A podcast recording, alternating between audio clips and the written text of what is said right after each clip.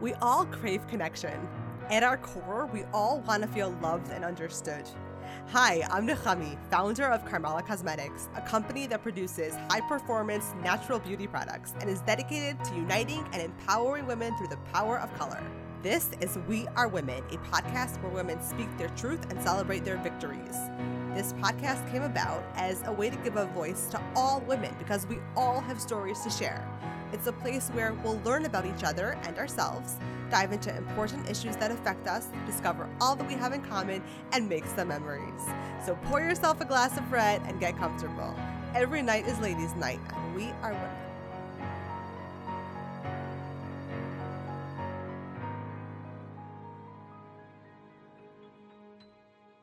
When I spoke with Angela Sette, I was left so incredibly inspired by her story of how she worked to overcome her childhood fears of being in the spotlight and eventually becoming her own child advocate when her daughter was diagnosed with a rare form of epilepsy called ESES, which doesn't allow a person to sleep.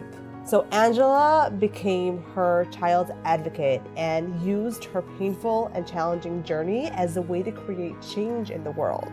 Through years of personal experience with her daughter and research of the brain, Angela works as a brain health empowerment coach, and she wrote a book called Opening Our Minds to Our Brain's Potential Are We Our Children's Teachers or Are They Ours? which is a book about the transformational approach to life when we keep our minds open to the teachers that present themselves, especially our children. So during our conversation, Angela shares how her daughter's condition affected the rest of the family, along with the empathy her children express for each other. None of which will surprise you because when you hear her story and how she felt and advocated for her daughter, you'll understand exactly where the empathy stems from. Listen in and be inspired young Angela was extremely shy, painstakingly shy, uh, to the point that I would do anything I could not to look somebody in the eyes. I would look down when I was walking most of the time. I would um, not engage in conversation. I would try to avoid whatever I could that would cause some sort of engagement in conversation. And I lived quite a lot of my life like that early on. And it wasn't until I realized that it was doing me a big disservice and it closed me off from a lot of things. And I think the major turning point for me was when my grandfather actually had a stroke and he was unable to speak.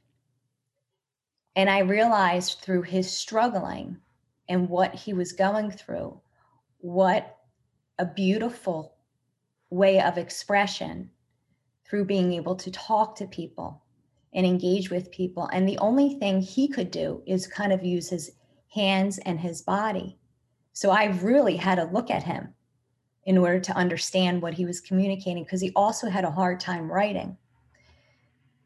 That really shook me. And that made me think that I was really giving up something that there was no sound reason for it other than I was afraid. I had a lot of fears and I had to overcome them. But watching him struggle really pushed me in a direction that said, you know what? My voice does matter. And just because I'm a female and just because I look a little different than, than some people doesn't make my words any less important or impactful than anybody else. But I had to sort of teach myself that as I watched somebody struggle that really was enabled to do that for himself. And I was really close with my grandparents. My parents were divorced when I was, I think, probably about five years old, I can remember correctly. So my grandparents paid played kind of this surrogate parent role for us while my mom went to work and my dad did his thing. So that's why it was so impactful to see him like that at a young age. And I don't know if you recall any time if you had to get up in front of people and speak I would have probably thought that was the worst thing that I could ever do was to actually get up in front of the classroom. And then they always made you do that.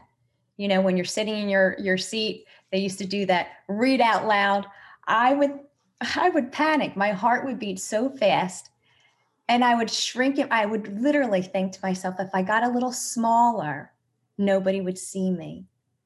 If I shrunk down a little bit more in my seat, you know, those goofy desks, then nobody would see me. But somehow I would always get picked on. And literally, I, w- I really thought people could hear my heartbeat. That's that's how loud my heart was beating when I was doing those sorts of things. So that was the young Angela, very, very nervous, very scared. Um, yeah. Wow. So, how did you get past that? How did you work through that fear? Well, part of it was watching my grandfather, but then it just seemed that one event after the next had pushed me in a direction that said, You need to do this. You need to push past all this because if you don't, other people will have problems, will not be able to function either. And I think that that's the biggest like turning point is seeing that when your voice can make a difference, when you can actually empower people to do different things, you think about it differently. You think about it in a way that makes you kind of say, I am doing not only myself a disservice, which we can kind of say that's okay. You know, a lot of people could say that, that's okay. But when it's other people and you're compassionate for other people's pain and I I am very compassionate for other people's pain. That's sort of what always drives me, always pushes me ahead and says, "Yes, I can do this, and I I will find a way."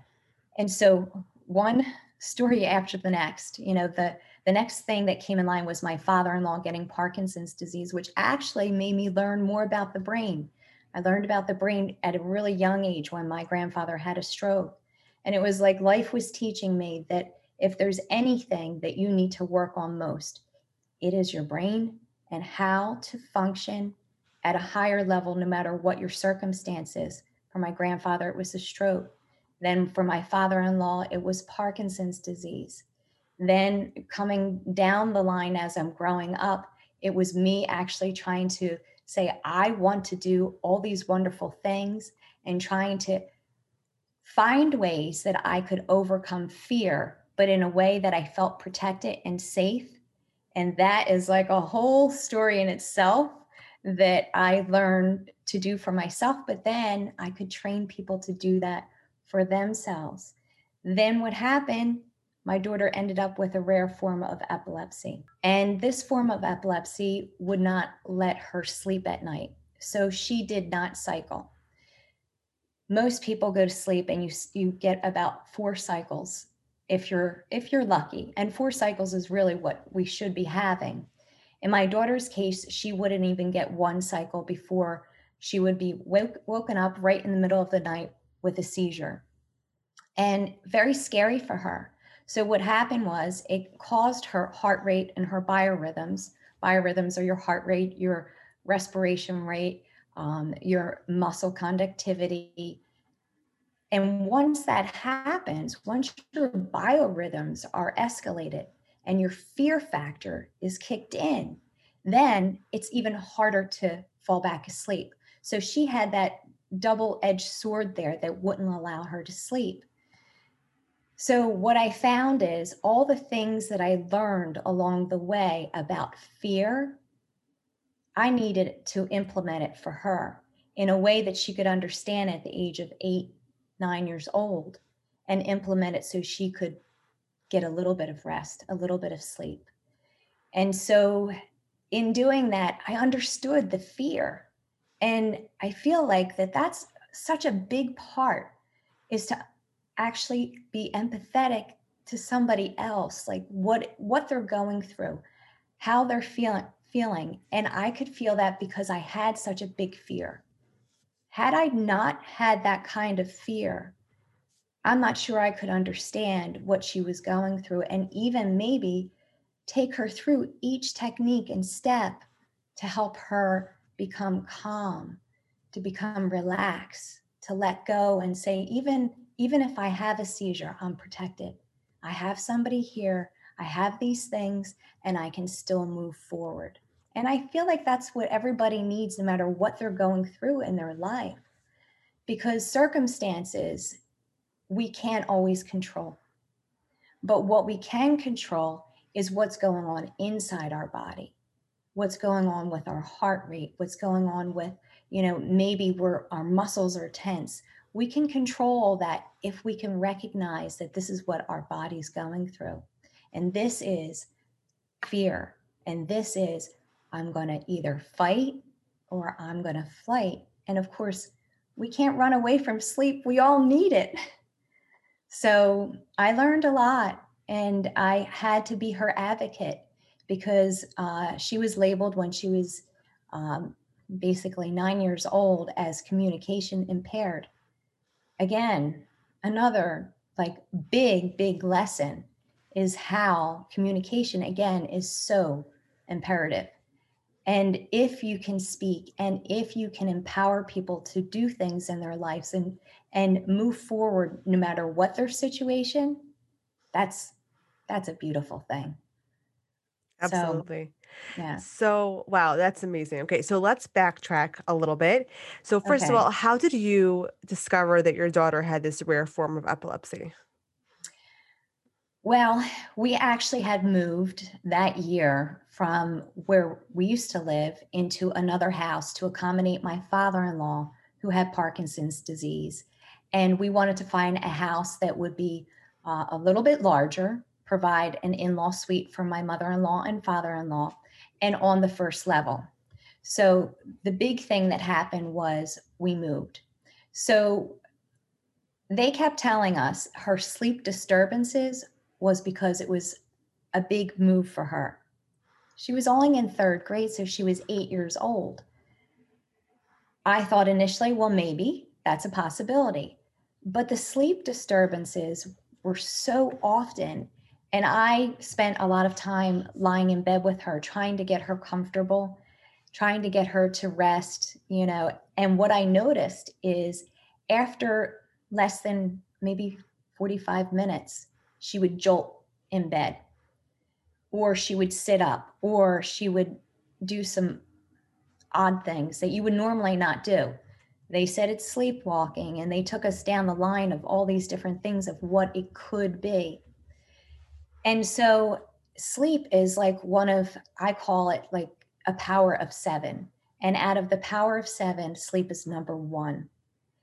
And if your sleep is disturbed that often through the night, I knew that something was not right in her brain, really.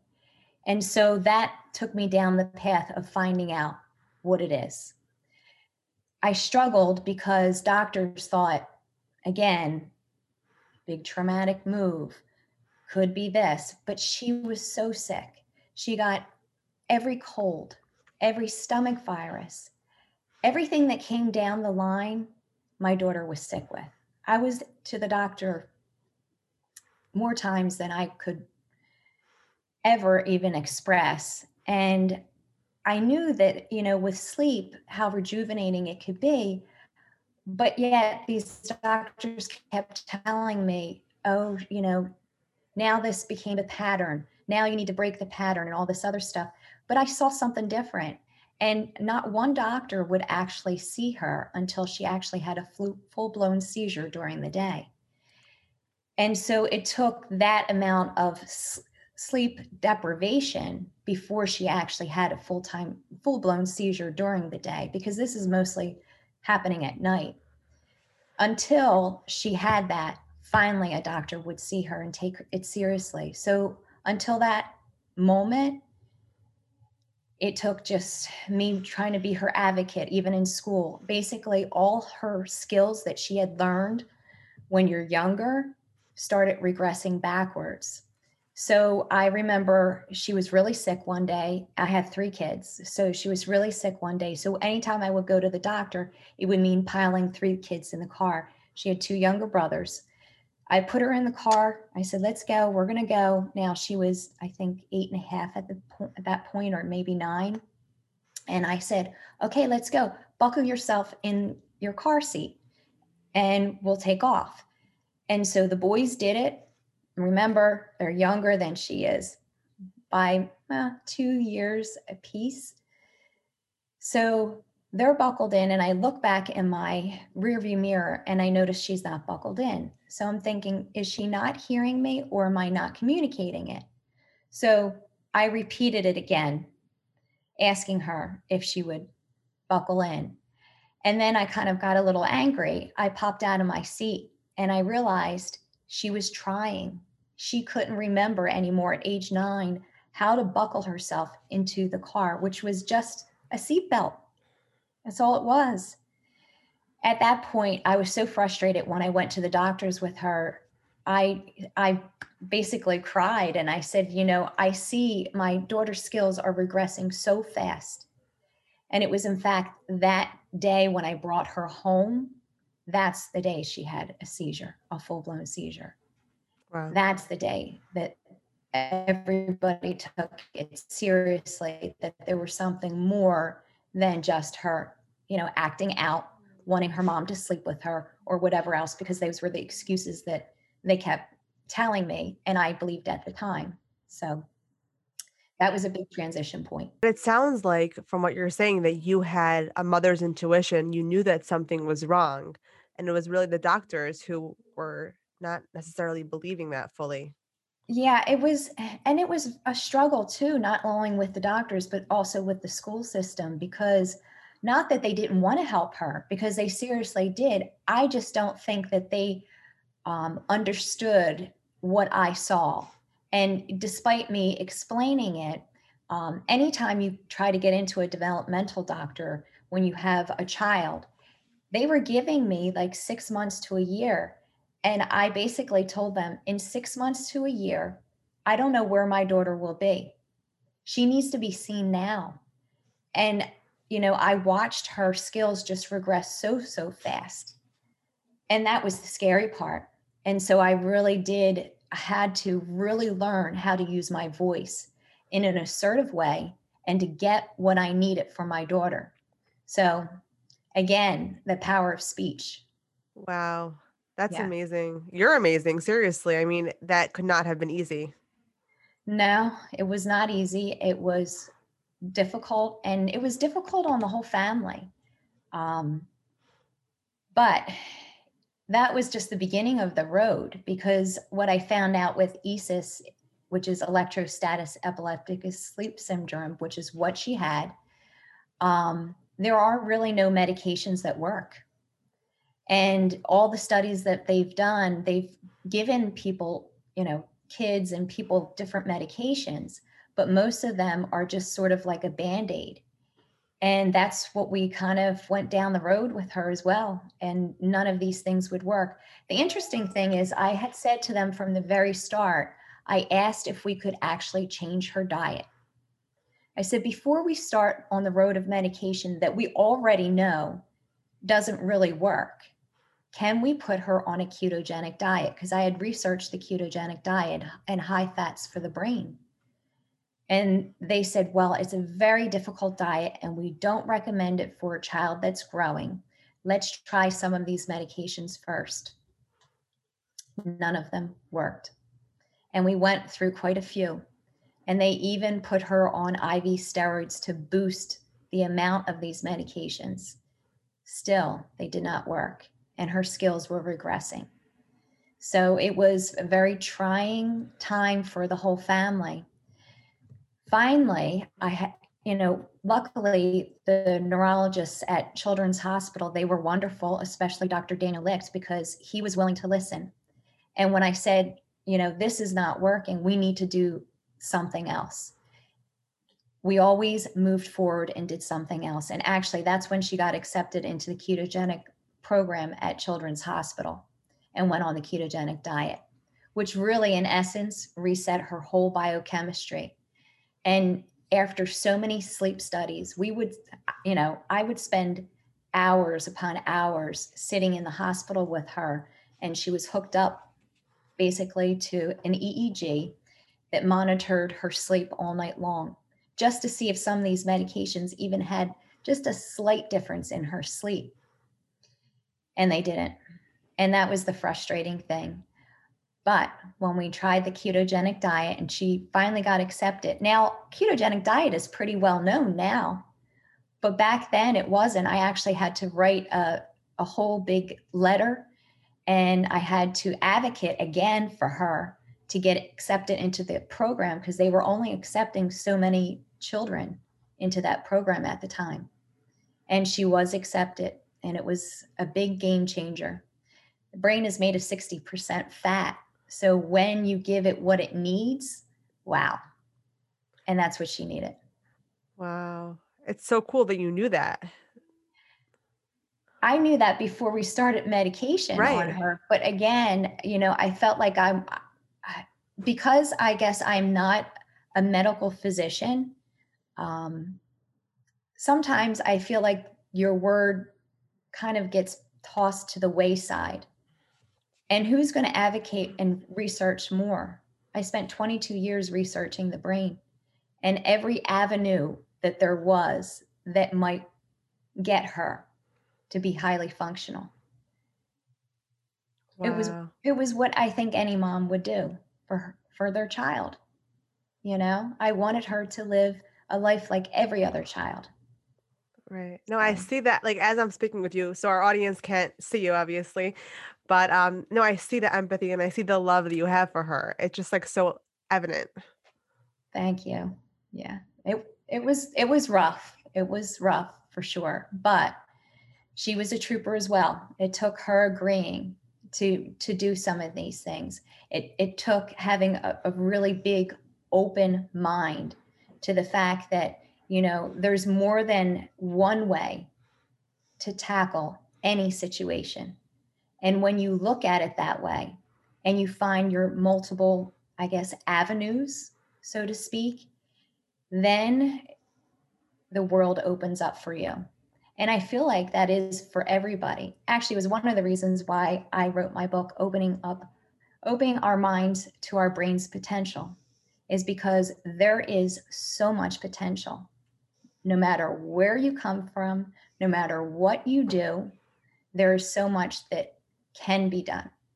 But it has to be looked at in a way that doesn't close you off from the different avenues you might be able to select. And I feel like, unfortunately, um, Western and Eastern medicate, med, Western and Eastern medicine has kind of been divided for too long. And I feel like as things come together, um, what we will find, and actually what I write about too, is that any medicine you're taking, any treatment you're taking whether it's Western or Eastern, when you're using both together, becomes amazing. It will make that medicine work better if everything else is working and highly functional in your body. As long as that medication does work for the body, that is. So, right. Yeah. For sure. Yeah, I'm a total believer in combining the two. I grew up with a mom who's very who's into holistic medicine. So Oh, so you yeah. you know all too well. Yeah, totally. That's great. That's a gift. That's a gift that your mom is involved in that. For sure. You know, I'm sure, I'm sure it's helped you along the way as well. Yes, totally. Definitely. Yeah. yeah. So I just have a question. Do you happen to know, or do the doctors know, like where this comes from, this form of epilepsy? Um, not necessarily. Uh, however, when my daughter was born, she actually had a high white blood cell count in her spinal cord. And um, she had sort of, I guess, the precursor to meningitis. And so there's a possibility or a connection to, to that. And so they treated her as if she had meningitis because of that high white blood cell count. And so when she was born, they actually kept her in the hospital for two weeks, treating her with um, antibiotics. So there is some, I guess, link to that. However, it's not for every single case. And sometimes it could be a genetic factor of somebody having epilepsy in your family. Um, so there was no real clear cut picture. It's not like they said, oh, it was from this. And the startling thing about ESES is that it actually doesn't hit until the age of four to seven. So, you know, you think about it that way and you think, okay, they learn so much from age zero to four. They're like little sponges, you know, just grasping mm-hmm. all this information. And so they start at age four. So they've learned how to, you know, they're potty trained, they've learned how to walk, they've learned how to grass, they learned all these things. And now what happens is, you know, depending upon which mm-hmm. age, four, five, six, or seven, the skills start to regress. And so in my daughter's case, because her her um, IQ was higher, it took a while longer for us to actually realize or even know that she had this ESES. So um, when when your IQ is a little higher, apparently you're able to sort of find ways to kind of get around things, and she did for a really long time. Uh, she memorized things. She um, found different ways of learning that maybe another child w- wouldn't do. My daughter also has attention deficit disorder. She's also dyslexic, and she had ESES on top of it. Um, yet, she graduated college with the highest honors. Wow. And I'm so proud of what she's done. She carried both the sciences and the arts, which to me is like that's that when your brain is balanced like that, it just creates happiness, joy, and amazing things in your life. She chose to do that, um, which was not an easy road. They told her it would mean taking a lot more credits and all that, and she wanted to do that. So, yeah. Wow. Good for her. Yeah. So so I, am just wondering, okay, because the the sleep thing is getting me because honestly, like I cannot function without sleep, and I'm just thinking, like, as a kid, how do you deal with that? Like, how do you go to school? How do you learn? How do you incorporate like what's what's being taught? You know what I mean? Like, how do you do that? So, how? how? Like, I'm just like. Yes, it it was really hard, and actually, the the harder part is is that um, you know when she was taking some of those medications, she would take them at night so they wouldn't wear off in the morning. And so they would make her brain slower and function even slower.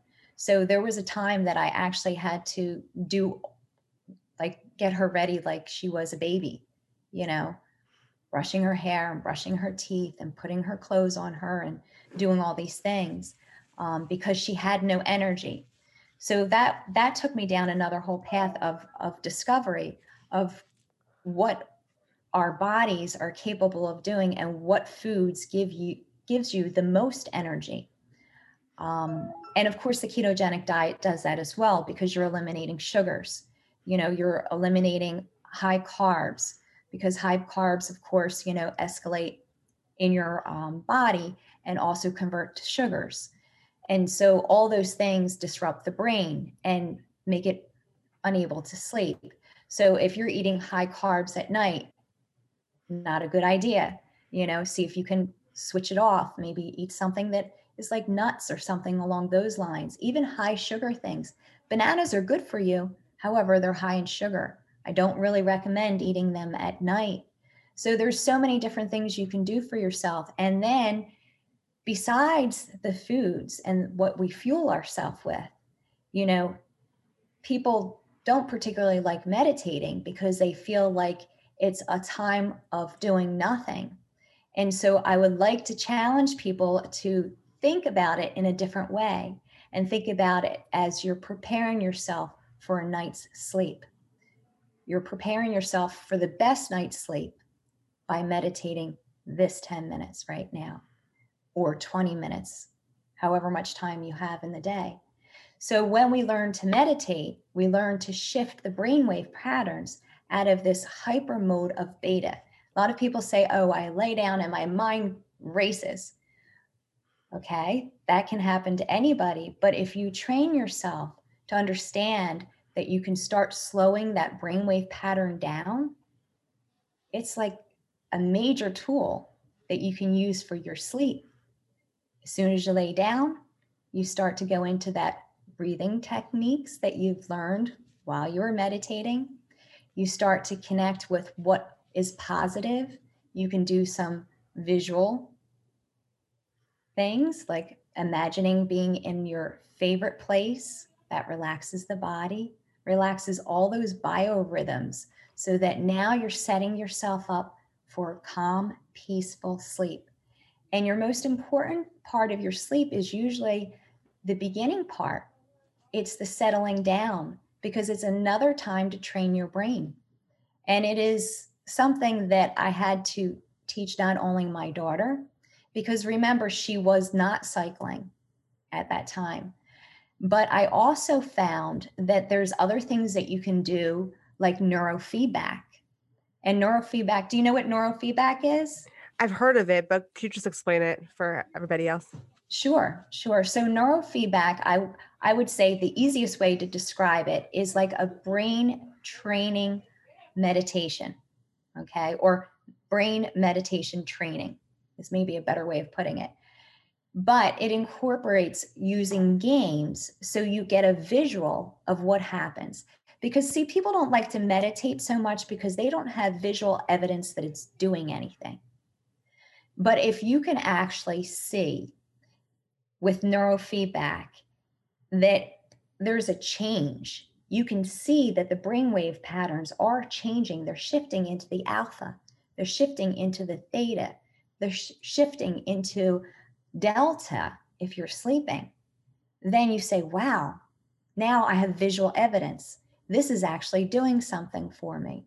And so when my daughter started college the first year and she wanted to go back on the ketogenic diet, because she knew that's something that she needed to do so she could be highly functional.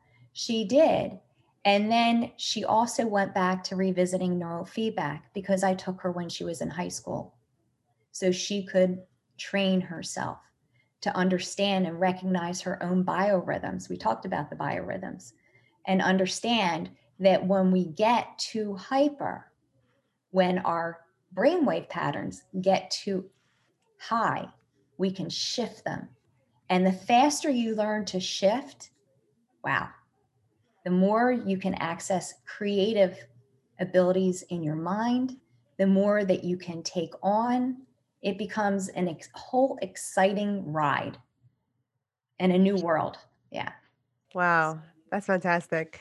So, these techniques, like the ketogenic diet and meditation and relaxation did these help your daughter like sleep better? Absolutely. For the first time after my daughter was done doing the um, ketogenic diet and she was actually finished with neurofeedback we did again another sleep study on her at children's hospital. The very first time it showed she did not have ESES anymore. She was basically they didn't say 100% cured. She would probably always have to eat the way she's doing, which, you know, very low sugar, high fats, because that's what keeps the brain highly functional. Um, and always find meditative ways of doing things. However, it was the first time that really it looked like she had no disruptions in her sleep. And that was amazing. I I don't know any medication that could do that.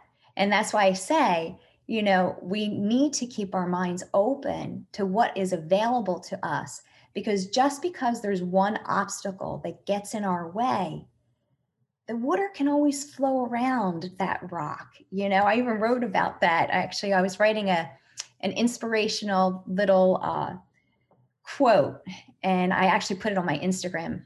And I was trying to explain to somebody what it feels like when you're trying to still accomplish things, yet you have this big rock in front of you. And so I wrote a quote basically as an inspirational thing. Um, so people could connect with what that feeling is, is that you can still move forward. even if there's a big rock blocking your way or a big obstacle, so to speak. So, yeah, I love that. That's yeah. so that yeah, that's great. So I love the title of your book, Opening Our Minds to Our Brain's Potential. And then the second part, the subtitle, Are We Our Children's Teacher or Teachers, I'm sorry, or are they ours?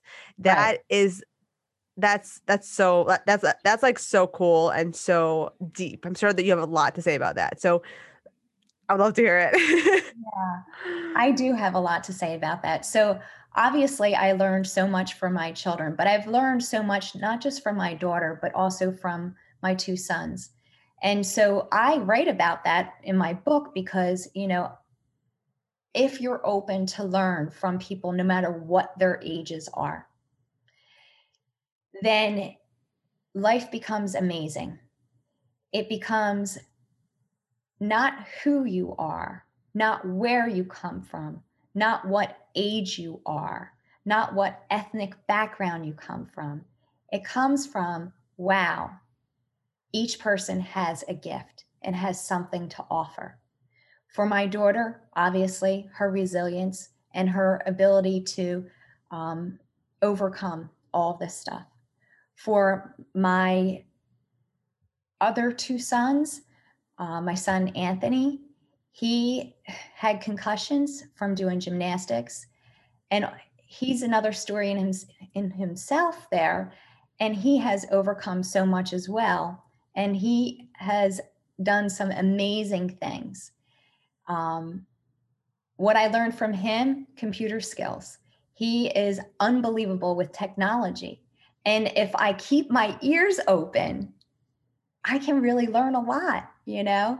And if you keep your ears open to younger people who are learning all this technology and not be fearful of somebody younger maybe teaching you, you can learn so much. And not only that, you get that connection, which is just making them feel good. Everybody feels good when they can help, doesn't matter what age they are. And then my middle son, who is, you know, Zachary, who is amazing with finances I don't know where I'd be without some of his suggestions. So, keeping your mind open to what each person has to contribute and what they can offer, that is great. There's also another spin on that. So, even though it's about children, if you don't have children, you can connect with the child that's within yourself. And that's a big part. And I actually write about that because I feel like when we um, channel a little bit of our inner child, you know, what makes us excited to get out of bed in the morning? Maybe when we were a kid, because usually it's still the same passions we have. I love dancing. I love singing. I love acting. I love all those creative things. Um, they were part of the things that helped me get out of my shell and be able to speak and do some amazing things. So I think back to the times that I was doing that and actually reinstated that in my life because of how I felt as a child. So there's like that other spin on it is that inner child because we learn so much from that child. And there's like a whole little meditative thing you can do with that if, you know, you're open to doing that kind of thing. And so that's like the whole transformational um, idea of when we learn from whoever it is we come in contact with, then we really become what's called the evolutionary being, willing to be open to what is available no matter who it comes from. So I love that. Yeah, that's fantastic. I love the two angles of children and then your inner child. Yeah. Because we block things as we get older and you know situations happen to us, we end up like not listening necessarily sometimes we don't listen to our inner child or we kind of like forget what they want and so that's like really that's really cool. Yeah and there's even a little technique you can do because sometimes we we feel like we don't want to do this when we're in our waking hours because we feel like um, it's maybe taking too much of our time or you know that's kind of silly but you could just jot down maybe three things you enjoyed as a kid on a piece of paper put it by your bedside. Think about those things right before you go to sleep. And you'd be surprised sometimes what happens through our dream state just by doing something that simple. Wow, I love that. Okay, I actually have a question. I'm just thinking, like, how did her brothers like handle everything that was going on? Oh, well, that's interesting that you asked that because I, I do talk about that too in my book.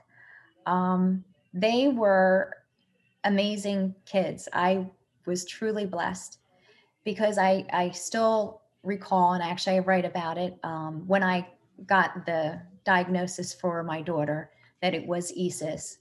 And I remember I was on the phone and I got off the phone and I was crying. And my son, Zachary, um, came in to me and he said, What's wrong? You know, he was very concerned about why I was crying. And so I explained to him what was going on. And he said, Don't worry, mommy, we'll make her better. And so that's the kind of kid Zachary was. He was very um, organized. He was older than his years.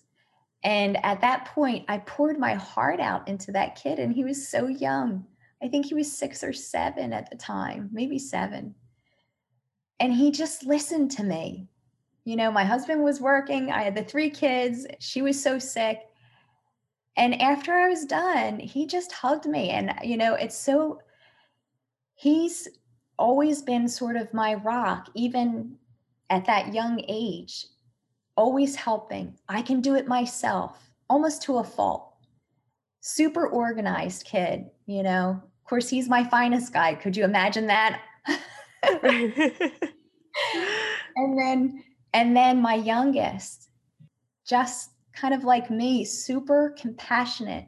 And my daughter couldn't read, so we uh, joined the. Um, she couldn't read well. She could read, but we joined the New Jersey Library for the Blind and Handicapped, so she could listen to her books.